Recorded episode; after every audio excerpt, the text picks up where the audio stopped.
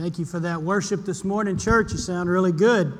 I also want to say a word of thanks to our accompanist, our, of our team that's been working so hard over the course of the last seven months, eight months, doing two worship services. People ask, you know, what it's like for me to preach two sermons, preach twice on Sunday, and uh, it is a challenge. It's a challenge I've done before, so it's not an uh, abnormal thing for me, but it's certainly a and extra work for a lot of these men and women who've been serving us so faithfully in music every single Sunday, just about. So thank you guys for, for your, your help with that. Um, I told the first service uh, I, I, went to play golf yesterday with uh, one of our church members, Matt Hopper, and um, uh, played really poorly, but that's nothing, not really anything you care about. But um, Joe, I have come to the conclusion that there's a direct relationship between how many swings I take with a golf club and how bad my back hurts the next morning. And, uh, and so, based on that, I, I, had a really bad day yesterday. Um, swung a whole lot and hit the ball all over the place. So, uh, if I stand a little bit more on, lean a little bit more on the pulpit this morning, you'll know uh, why that is. Um, Maybe you heard this story, I don't know, but there's a story of these uh, three boys who were playing on the schoolyard playground one day. And they began to do like little boys do. They began to compare who had the best dad. You ever did that when you were growing up? You know, my dad can beat up your dad, my dad's better than your dad, that kind of thing. Uh, I don't think my kids have ever done that. But anyway, um, uh, they said, uh, you know, uh, uh, my dad's better than your dad. And so the first boy said, well, my dad scribbles a few words on a piece of paper and he calls it a poem, and they gave him $50 for that. Second boy said, Well, that's nothing. He said, My dad scribbled a few words on a piece of paper one night, and called it a song, and they gave him $500. Third boy just kind of chuckled and puffed out his chest, and he said, Well, I got you both beat. My dad scribbles a few words on a piece of paper, and he calls it a sermon, and it takes four guys every week to take up all the money. So.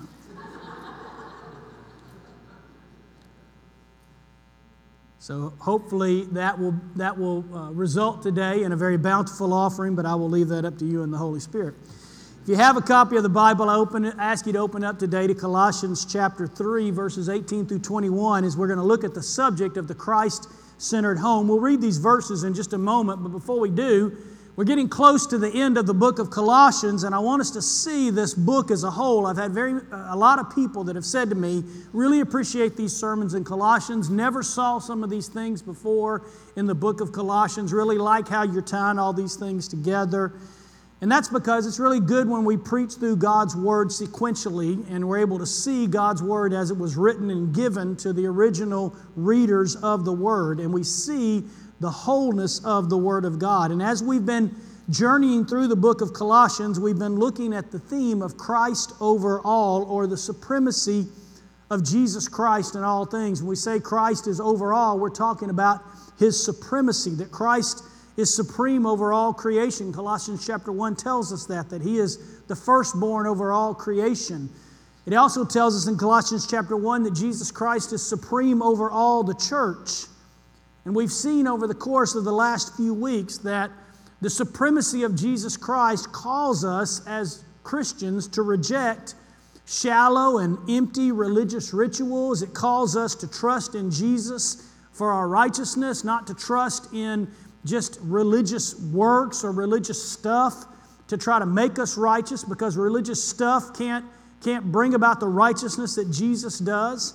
We've, we've seen how the supremacy of Jesus in Colossians chapter 3 calls us to set our hearts and our minds and our affections on things above, on, on heavenly things, on heavenly truths where Christ is. We saw in Colossians chapter 3, verses 5 through 11, that, that the supremacy of Jesus calls us to put to death the deeds of the sinful flesh. And then we saw last week that the supremacy of Jesus calls us to put on the character traits of Jesus. And so, in the final two messages that we will have this week and next week, we're now going to turn to more of the practical aspects of what it means to, to set our hearts and minds on things that are above and how it affects our relationships with those around us. Today, we're going to talk about how the gospel and the supremacy of Jesus affects our relationships in the home. And next week, we're going to talk about how the gospel and the supremacy of Jesus affects our relationships in the greater culture. and the reason for this is because Paul words these instructions to, to us as followers of Jesus regarding the home and regarding the culture. He gives them to us in the context of Colossians chapter 3 for a reason. And the reason is that Paul wants us to see that the gospel, that the message of who Christ is, is the lens by which we are going to accurately see all of our lives. That we're to, we're to measure our lives through the lens of the gospel. See, the gospel is not just a, a message that we believe that saves us, but the gospel is the filter that completely changes how we see our lives. Tim Keller says we never get beyond the gospel in our Christian life to something more advanced. We don't just we don't just hear the gospel and then we go, okay, I got that, then we moved on to more advanced truths. No, the gospel is the first step. He says the gospel is not just the first step in a stairway of truths, but rather the gospel is like the hub in a wheel of truth. All truth revolves around who Jesus is. The gospel is not just the ABCs, but it's the A to Z of Christianity, Keller says. And so, this whole life approach to understanding and applying the gospel extends to every area of our life, especially to the area of the home. I've preached on Colossians chapter 3, verses 18 through 21 several times, and it's very easy to slice out these four verses and to make a very good instructional sermon on the roles within the family but we must take note that Paul's instructions in verses 18 through 21 flow directly from his instructions in verses 1 through 17. That, that these instructions of the roles within the family flow from us as followers of Jesus, setting our hearts and minds on things that are above, putting to death the deeds of the flesh, and putting on the character traits of Christ. And then we see this directly applied within the four walls of our home. And so Paul begins to turn our attention to the responsibility we have as objects of the saving love of Jesus Christ to work out that love in our personal relationships. And so I want us to read verses 18 through 21, but before we do, and these are not on the screen, I want us, because we can't understand verses 18 through 21 until we first understand verses 1 through 4. So, just by way of reminder, I want us to go back and read the first four verses before we look at verse 18. Colossians chapter 3 verse 1 says, "If then you have been raised with Christ, seek the things that are above where Christ is, seated at the right hand of God." So if you just pause, if you remember a few weeks ago we said all of humanity according to Paul can be divided into two classifications of people. People who are dead in their trespasses and sins, people who are raised with Christ. So only two classifications of humanity, those who are lost, those who have been saved by Christ. Those who are still dead in their trespasses, those who've been raised to new life with Jesus. So if you, Christians, have been raised with Christ, then seek the things that are above. Now, verse 2 set your mind on things that are above. Focus your mind on things that are above, not on things that are on the earth. For you have died, and your, your life is hidden with Christ in God. This is that union with Christ. When Christ, who is your life, appears, then you also will appear with him in glory. In light of that, turn to verse 18. In light of that, wives, submit to your husbands as is fitting in the Lord. Husbands, love your wives and do not be harsh with them. Children, obey your parents in everything, for this pleases the Lord. Fathers, do not provoke your children, lest they become discouraged. We're going to break these down in practical application in a second, but I want us to see as we start this instruction on the Christ centered home that the home is the soil in which the gospel of Jesus Christ grows.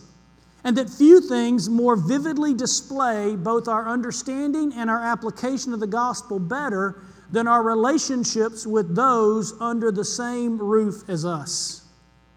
And it's interesting because, as, a, as someone who's been in ministry for a long time, for three decades, I mean, I've seen people who claim faith in Jesus, who claim to have been saved by the blood of Jesus Christ, who, who truly believe the Word of God, but yet when it comes to the way they relate to their spouses, or where it comes to the way that they relate to their parents or to their children, there's a disconnect there. And it's interesting because you really can't truly know Christ in all of his fullness and it not have some effect on the way that you relate to those in your family. See, the home is the soil in which the gospel grows.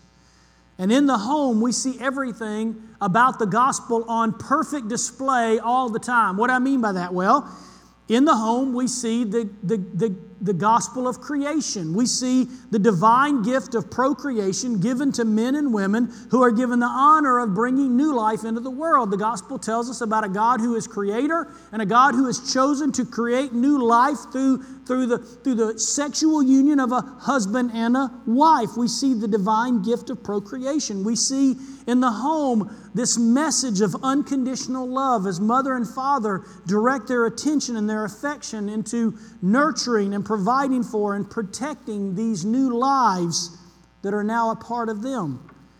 In the home, we see the message of toil and struggle.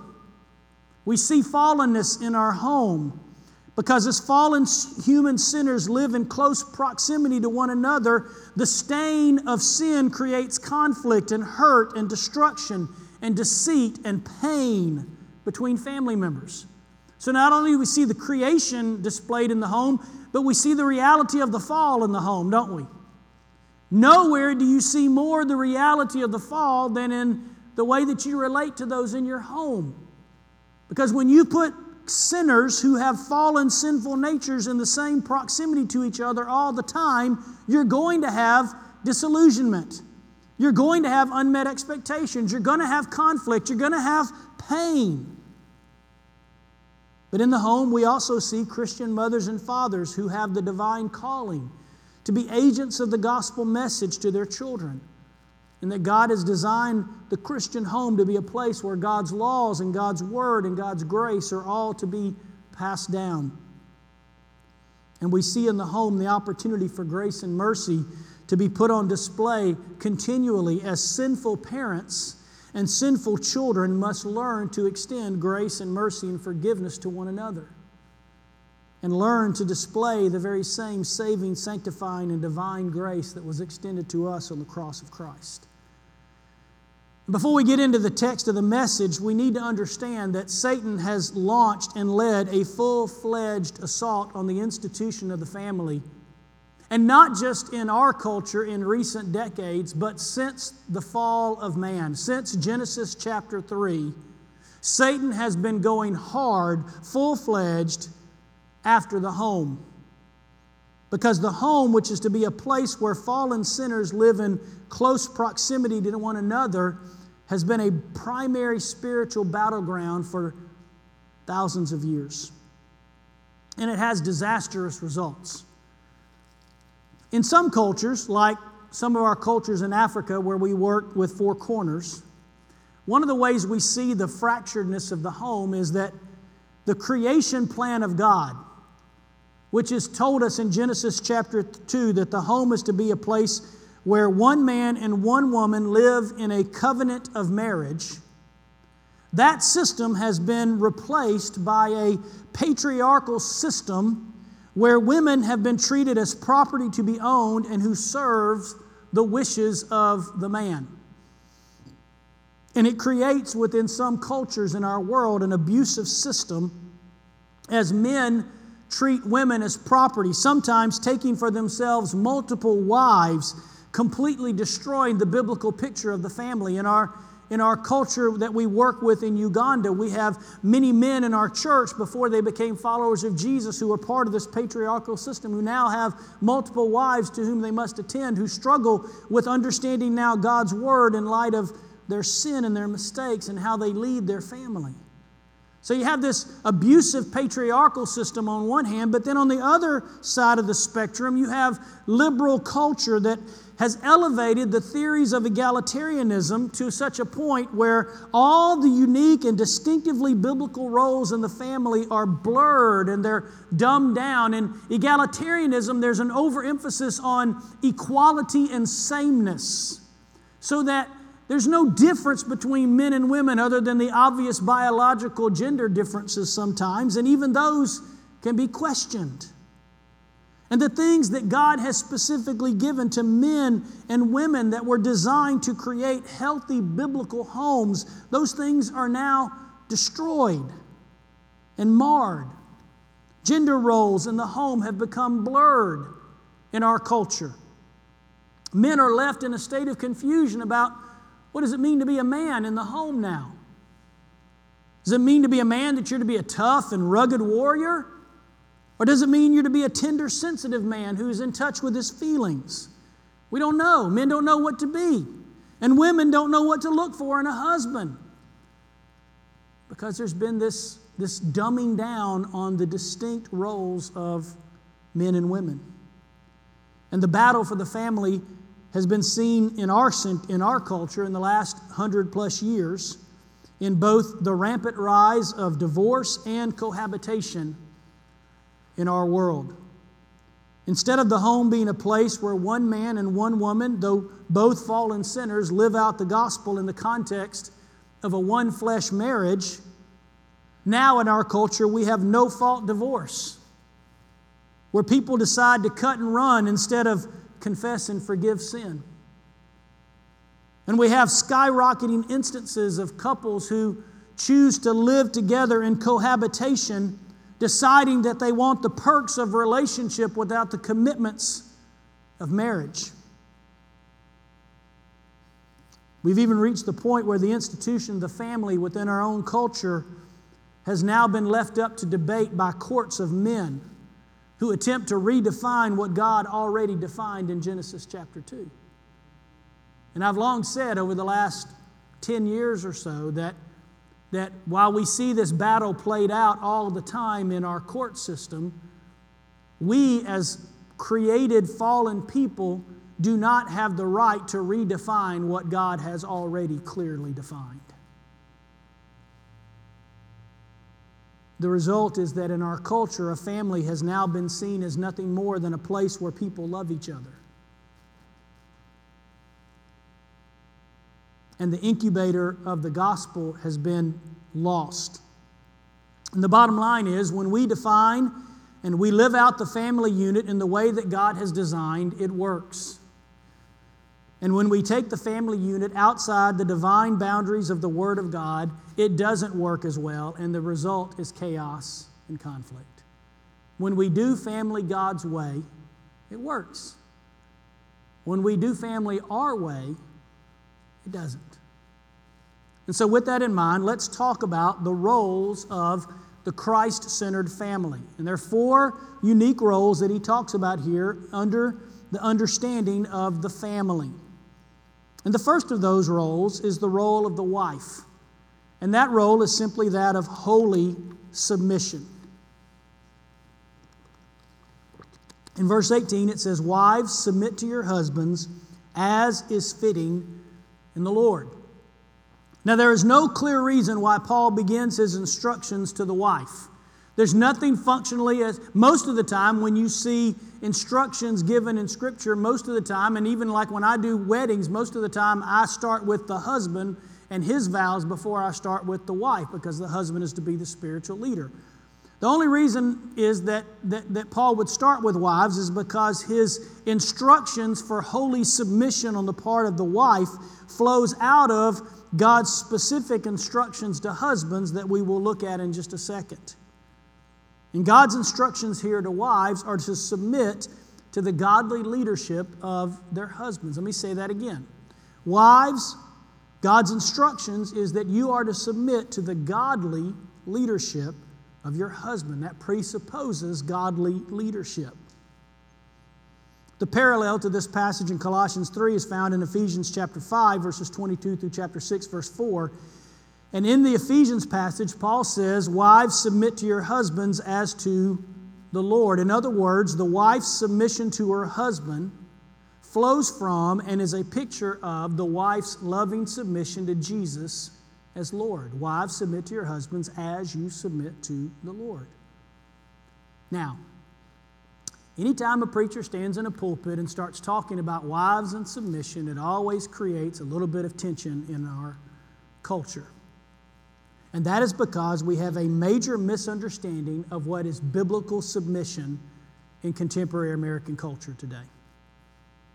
Millions of people see these words. It even came up in the last election cycle four years ago that some candidates brought up that the Christian idea of submission, and they, they, they talked about it as though it was some form of patriarchal enslavement system that we as Christians believe.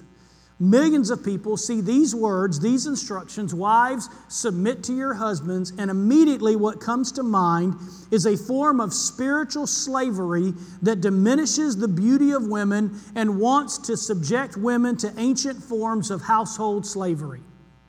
And so when you say submission to women in our culture, the image that comes to mind in our fallen culture is you just want to hold women down and tie them into the kitchen and take away all their rights. And that could be no further from the truth. Biblical submission in the Bible is exactly the opposite of the way it's pictured in our culture today. Biblical submission is not forceful enslavement, but it is women willingly submitting to the plan of God. The word submit in the Bible is the word hupotasso, and it means to willingly place oneself under the authority of another. Let me say that again.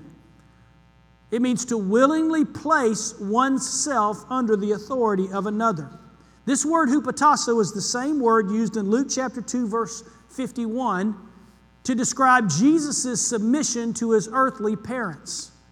So even though Jesus was the Son of God, he willingly submitted himself to God's plan as a child who would obey his earthly parents, even though in function he was the Lord over them.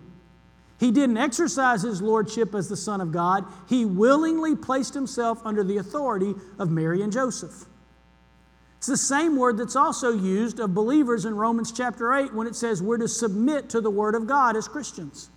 We willingly place ourselves under the authority of the Word of God. In Romans chapter 13, it says we are to submit to governing authorities, meaning that as Christians and as citizens of a country, we willingly submit to the laws of this country. We willingly place ourselves under the authority of. And yet, if a policeman pulls you over for driving over the speed limit, you don't say, Oh, you're just trying to hold me down and submit me to an ancient patriarchal form of, of, of slavery that limits my freedom, right? We don't say that. But we take that same word when it's used of the roles of wives and husbands and we create a picture that is not biblical. Submission in the Bible does not imply inferiority on the part of women. Galatians chapter 3 beautifully affirms that because of the gospel, there is no spiritual difference now between male and female. Both men and women have equal value and equal worth before God. So there is no inferiority. But when women submit, they don't, they don't become less in, in value or worth to men. Submission does not imply slavery, where wives exist to answer the orders of their husbands. The caricature that's often displayed of biblical submission is, is people point to things like Archie and Edith Bunker and All in the Family, if you remember that, right? Archie comes in and sits in his chair and barks out orders to Edith, and Edith frantically goes to get Archie food and, and something while he sits in the chair and, and enjoys being king of his household, and Edith is his slave. That's not biblical submission. Submission is also not absolute. In other words, the wife's submission to her husband flows from her ultimate submission to God. But when the husband's leadership forces the wife to do something that clearly violates the Word of God, her submission to his leadership ends. Wives are never called to submit to something that is contrary to the Word of God. Submission is not absolute in all things. Paul says that the submission of the wife is fitting in the Lord. In other words, it's the right thing to do. It's not always the easiest thing. It may not always be the desired thing, and it may not always be the culturally popular thing, but it's the right thing. It fits the way God has created things. That's the reason why I called it holy submission. Wives, the model for this is the church's submission to Jesus Christ. Wives, women, your model for submission to your husband is the way the church submits to the lordship of Christ in all things. Paul shows us in Ephesians that when the wife submits to her husband's godly leadership, she portrays the church's submission to the Lord Jesus. And we know that when a church rebels against the authority of the Lord or rebels against the Word of God, the result in the church is a mess. And likewise, when a woman refuses to submit to the godly leadership of her husband, you have a mess and chaos in the home. So, wives, your role is holy submission. Husbands, men, our role is loving leadership. Now, again, you think culturally about those terms, and holy submission sounds so strong. Loving leadership sounds so soft. Guys, before you get the big head with this whole wives submit to your husbands thing. I can see it right now. I can see some of you guys going, hey, hey, honey, Galatians or Colossians chapter 3. Before you get a big head about wives submit to your husbands, you need to understand that God has placed the hard part of the relationship on us as men. We see in verse 19 that the Bible says that men are to love their wives, and that sounds really, really easy, does it? Husbands, love your wives. I got that one. It's like the old guy who, whose wife, after they've been married for about 50 years, just came to him one day and said, You know, you just never tell me that you love me anymore. And he said, Well, I told you I loved you on the day we got married, and nothing's changed. So, you know, it's, it, that's not what we're talking about here. Paul explains for us what love looks like in Ephesians chapter 5 when he says that Husbands are to love their wives as Christ loved the church. That's your standard, guys. The love that you have for your wife is to be equal to, in display, the love that Jesus has for the church. And this means that we love our wives without conditions. That we love our, li- our wives in such a way that sacrifices are good for the betterment and the sanctification and the growth in Christ likeness of our wives. It's a sacrificial kind of love. It goes beyond just saying the words, I love you from time to time. It means that our primary relationship in our lives is not hunting or playing golf with our buddies or drinking coffee with the boys but our primary relationship is to pour our lives into loving a woman created in the image of God to her ultimate fulfillment. That's our calling, men. The word here for love is the word agapate, which means sacrifice, willing choice, and surrender.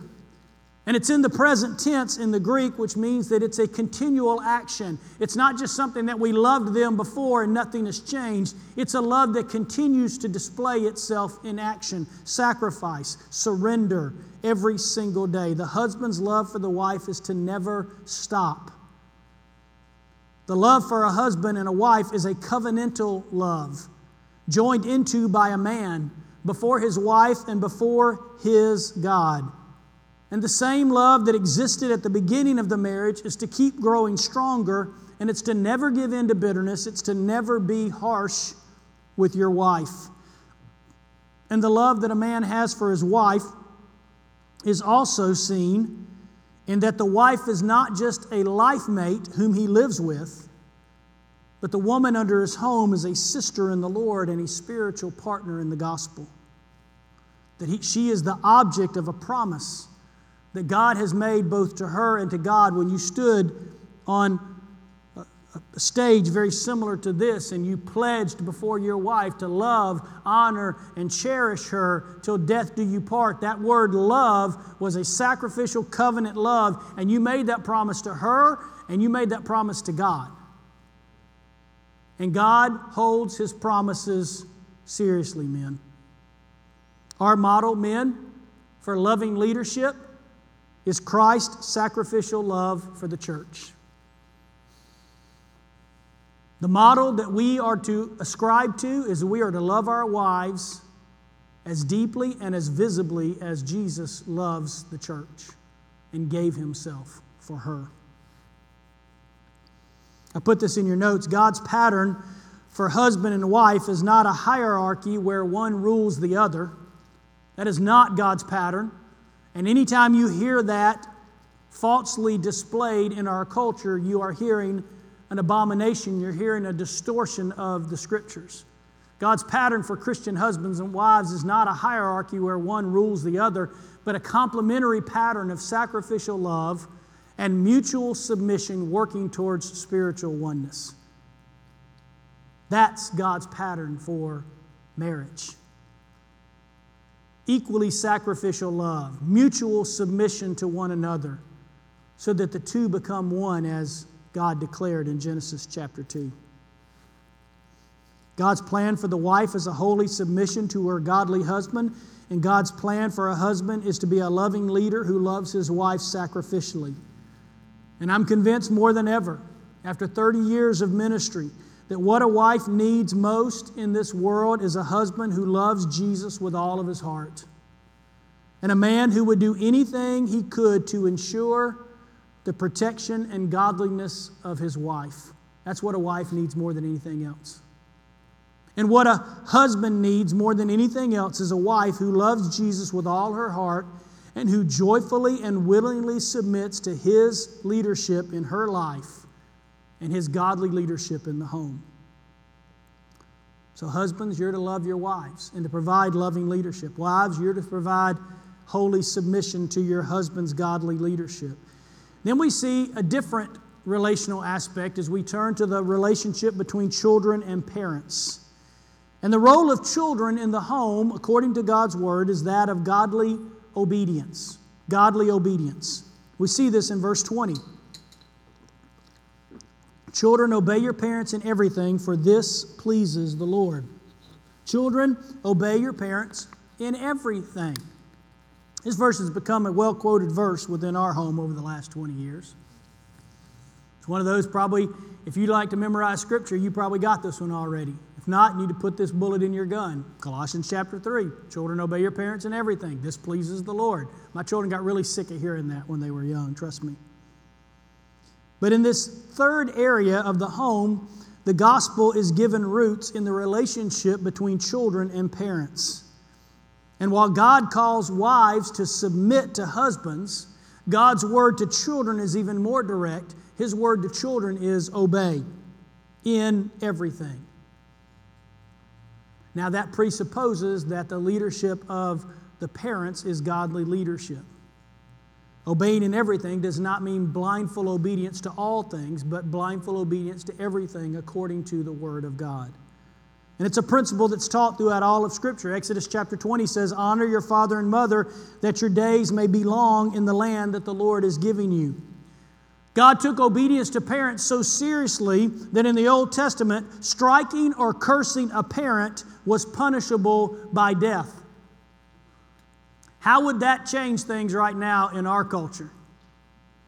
You tell your, you tell your child to take out the trash and he blows you up with a bunch of comments and you say, okay, we're calling all the neighbors. Hey, we're having a stoning over at the house in about 10 minutes. Y'all want to come over and join us?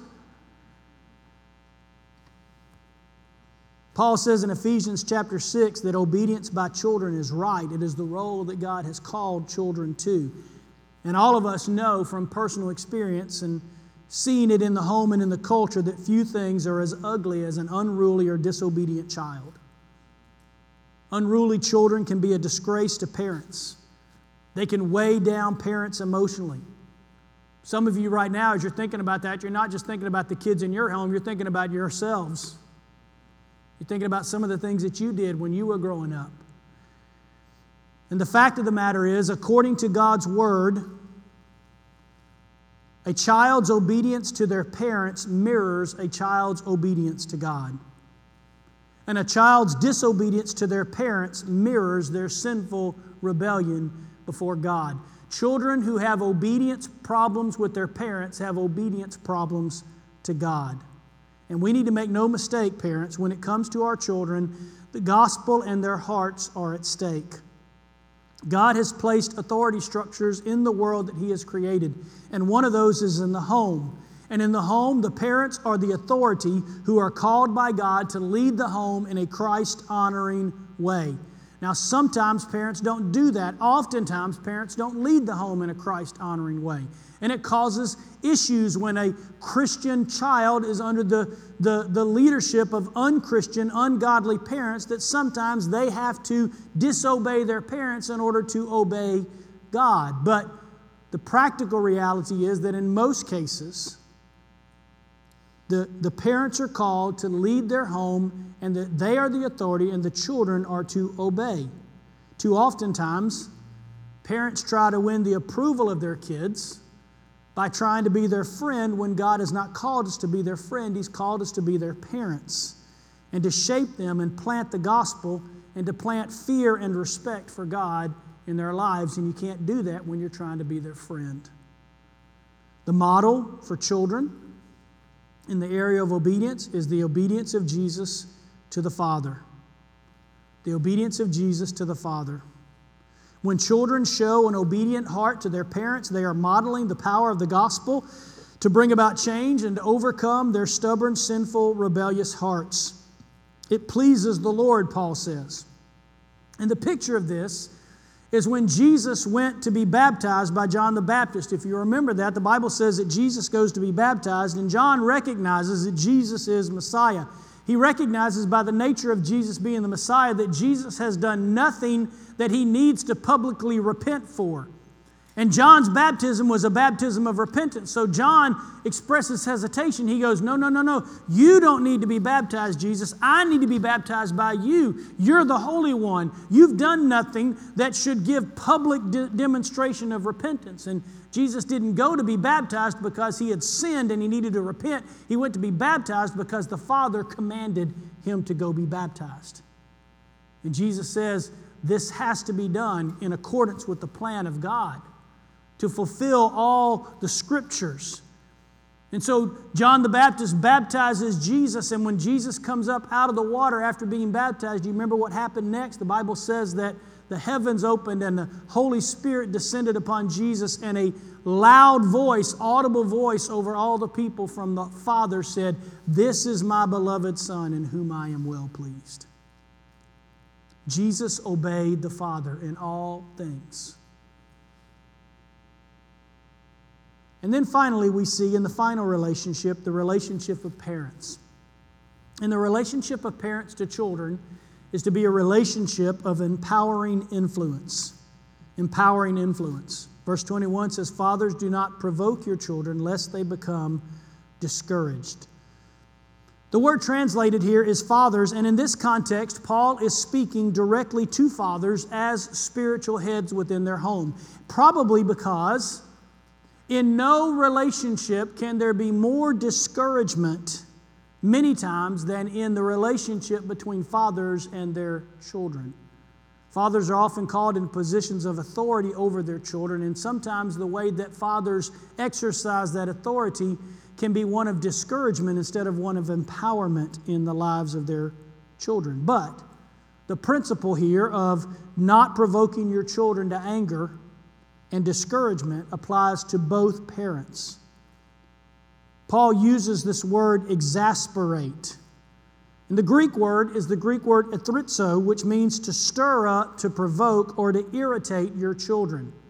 It's to stir up ungodly emotions in them anger, resentment, provoking them to anger, discouragement. It primarily speaks to the weight that parents can put on their kids. You see, when parents do not exercise godly influence on children, the result is that children become discouraged. They begin to lose heart. The phrase refers to children who are continually discouraged and despairing, believing that there's no way to meet their parents' expectations or requirements that the, the fathers or the parents in this particular case have, have put so, so, such, a, such a weighty influence upon their children that the children just become discouraged. They give up. They say, I can't please them. I can't, I can't do anything to make them happy. And there are many ways that children can lose heart. Let me just give you a few of them real quickly before we leave. Children can lose heart because parents exasperate their children by overprotection never providing any liberty whatsoever to children. Parents in this case have strict rules about everything for the children in an effort to limit what or who influences them, believing that if we, if we limit the number of influences, we can protect them from sin. But the reality is, you can't protect your child from sin because your child is a sinner. And their hearts are going to pursue sin. And so we need to be careful because sometimes overprotection can hinder children and cause them to believe that they don't have the trust of their parents. So to be careful about overprotection, about helicopter parenting. Sometimes parents can exasperate their children by showing favoritism, comparing that child to a sibling or another child in such a way that it causes the child to think that the parent doesn't value them as their own person. Be careful about comparison. Some of you know that pain well because you are always being compared to someone else. Sometimes parents can exasperate their children by setting unrealistic goals that the children can't meet, setting expectations so high that there's no reward for fulfilling those expectations. And children struggle with finding much needed approval from their parents in those kinds of systems. They don't have wings to soar because the goals are so high they feel like I can't I can't reach it. No matter what I do there's never it's never enough. It's always more more more more. Parents can exasperate their children by failing to show appropriate affection for their children. By not displaying love both verbally and physically. And without proper displays of love both verbally and physically sometimes children can begin to feel unlovable and sometimes they will seek to find the love that they're not finding from their parents in other sources. So we can exasperate and discourage our children by not showing appropriate affection. We can exasperate our children by constant criticism or constant neglect, by creating a culture where parents find fault in everything and there's a lack of trust in all things, or creating an atmosphere of complete indifference to the children altogether. Parents can exasperate children by excessive discipline cultures, constantly disciplining and breaking a child's spirit and negatively shaping their personality. In all these ways, parents, because we are fallen sinners who, who oftentimes parent imperfectly, we can discourage our children. Instead, we are to be agents of empowering influence in our kids' lives. We're not to provoke them to anger, we're to seek them to lead them into a relationship with the Lord Jesus. The model for us as parents is the Father's holy love for the Son. It goes back to that message that the Father said to Jesus in front of everyone else This is my beloved Son, in whom I am well pleased. Years ago, I heard Robert Lewis say, Every man wants to hear three things from his Father I love you, I'm proud of you, and you are good at. I've remembered that message ever since that day because I think every single one of us in here as men, and probably those of you as women as, as well, but every single one of us, even if your dad is gone, if somehow or another you could stand before your dad and your dad said, Son, I love you, I'm proud of you, and you are really good at. If they hear those messages, it's an empowering influence in their lives. We need to speak those messages into our children's lives. At the end of your notes, it says this the measure of a Christ centered family is not perfection, but growing in grace and Christ likeness. Here's the struggle. It's really easy to read Colossians chapter 3, verses 18 through 21, then look at your home and go, oh gosh, we're in trouble. There's no way. I mean, look at our home holy submission, loving leadership, godly obedience, empowering influence. We're like the poster child for everything that's not that. It's really easy to do that in your home, right? But the issue is that the measure of a Christ centered family is not perfection. We won't be perfect in these things because we are fallen sinners. The measure is growing, the measure is seeking to become more of these things in our homes. No matter how good your family is, every family falls short of the glory of God. Every family needs a constant infusion of the gospel and grace. It's not just enough for families to sit together on pews in the church. It's not going to solve the problems in your home. Daily, we must seek the power of the Holy Spirit in our families. In our homes, we need mamas and daddies and husbands and wives and children and parents who love Jesus with all of their hearts and who will commit to saying, I don't want the world to define my family anymore. I want the Word of God and the grace of Jesus Christ to define my family. The goal is not perfection, but the goal is growth. Growth in grace and growth in Christ likeness in the home. Now, in closing, let me say this the key to a Christ centered home is a Christ centered heart. The key to a Christ centered home is a Christ centered heart. Before Jesus can rule your home, you must first rule your heart. And so I don't want you to leave here today with this laundry list of all these expectations that you're to implement in your home if you've never surrendered your heart and life to Jesus Christ. because you see, if you try to implement godly principles when you don't have a relationship with the Lord Jesus, it's just, gonna, it's just not going to work. The key to a Christ centered home is a Christ centered heart. And so, what we need are daddies who are fully surrendered to the Lord Jesus Christ, who've repented of their sins and trusted in Jesus by faith, who've been saved and changed by the gospel. We need mamas who, who trust in Christ by faith, who've repented of their sins. We need children who trust in Christ by faith. You, you're never going to obey your parents if you're living in disobedience to the gospel of Jesus Christ. So, Let's do that today. Let's trust in Jesus with all of our hearts. Would you bow your heads and close your eyes before we leave today? We want to offer an invitation for anyone who is here in the room or anyone who's watching on the screen today who does not know the Lord Jesus as your Lord and Savior. If you're in this room and you know that you've never truly trusted Jesus as your Savior, you just you just kind of live in constant wondering about who God is and what your purpose is and you feel this constant tension between you and God because you've never truly trusted in Jesus by faith. I invite you today to trust in a, in a God who accepts you as you are but does not leave you there. And a God who will meet you where you are but will take you to his cross where he forgave you of your sins. And so, if you're here today and you need to trust the Lord Jesus as your Savior, and you want to have a Christ centered heart before you have a Christ centered home, we want to invite you to do that. If you're watching on the screen and you need to talk to somebody, you can, you can call that phone number or send a text or you can send an email. If you're here in the building today and you need to talk to somebody, we invite you to, to see me or one of our staff members before you leave today. Father in heaven, I thank you so much for the power of your word that gives us a very clear picture about what a Christ centered home looks like.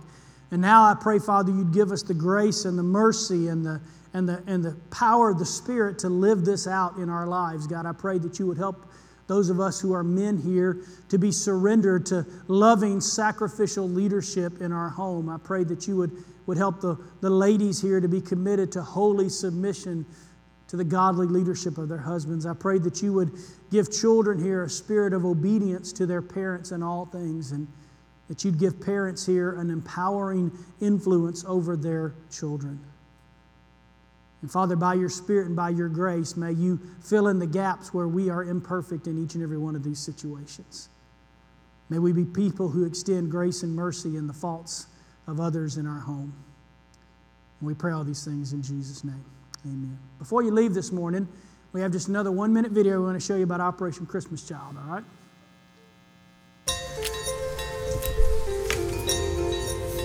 My name is Bryce Pablo. I'm from Philippines in a small town called Sanchez Mira. When I was four years old, I received a shoebox. When I opened my box, I was so happy because I saw toy cars, stuffed toys, toothbrush, and some books. My dog's name is Poppy. My puppy follows me wherever I go. My mother encouraged me to go to church to learn more about God. When I was seven years old, I accepted Jesus Christ as my Lord and Savior. I'm so amazed with what God is doing. I saw the transformation of my son. Whenever he comes home, I see him reading the Bible. I shared the gospel to my parents and also to my brothers, and they accepted Jesus Christ as their Lord and Savior too. Because of that shoebox, God used me, and now I am discipling other children like me. We do not know God before. Our life was just full of traditions. I'm so grateful for the one who packed the shoebox that changed our life as a whole family.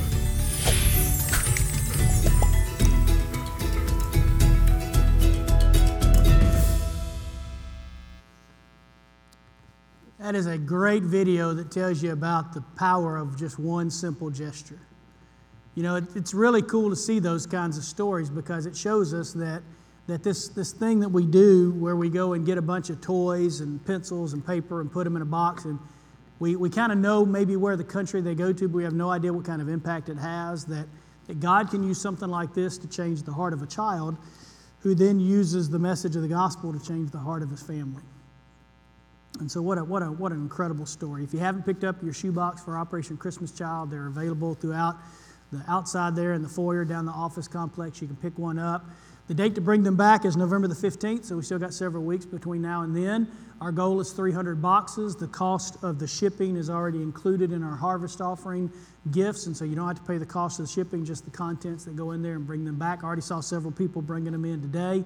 Uh, which is always fun to, to watch. So, if you haven't got a shoebox, you can get one before you leave. I, like I said, there are about four books back there. We might, you know, just kind of put everybody in a ring and let them battle it out in a battle royal for whoever wants it or whatever. But if we run out of books and you'd like a copy of the David Platt book, let me know and we'll order some more. Uh, other than that, you are dismissed, and we hope that you have an incredible day.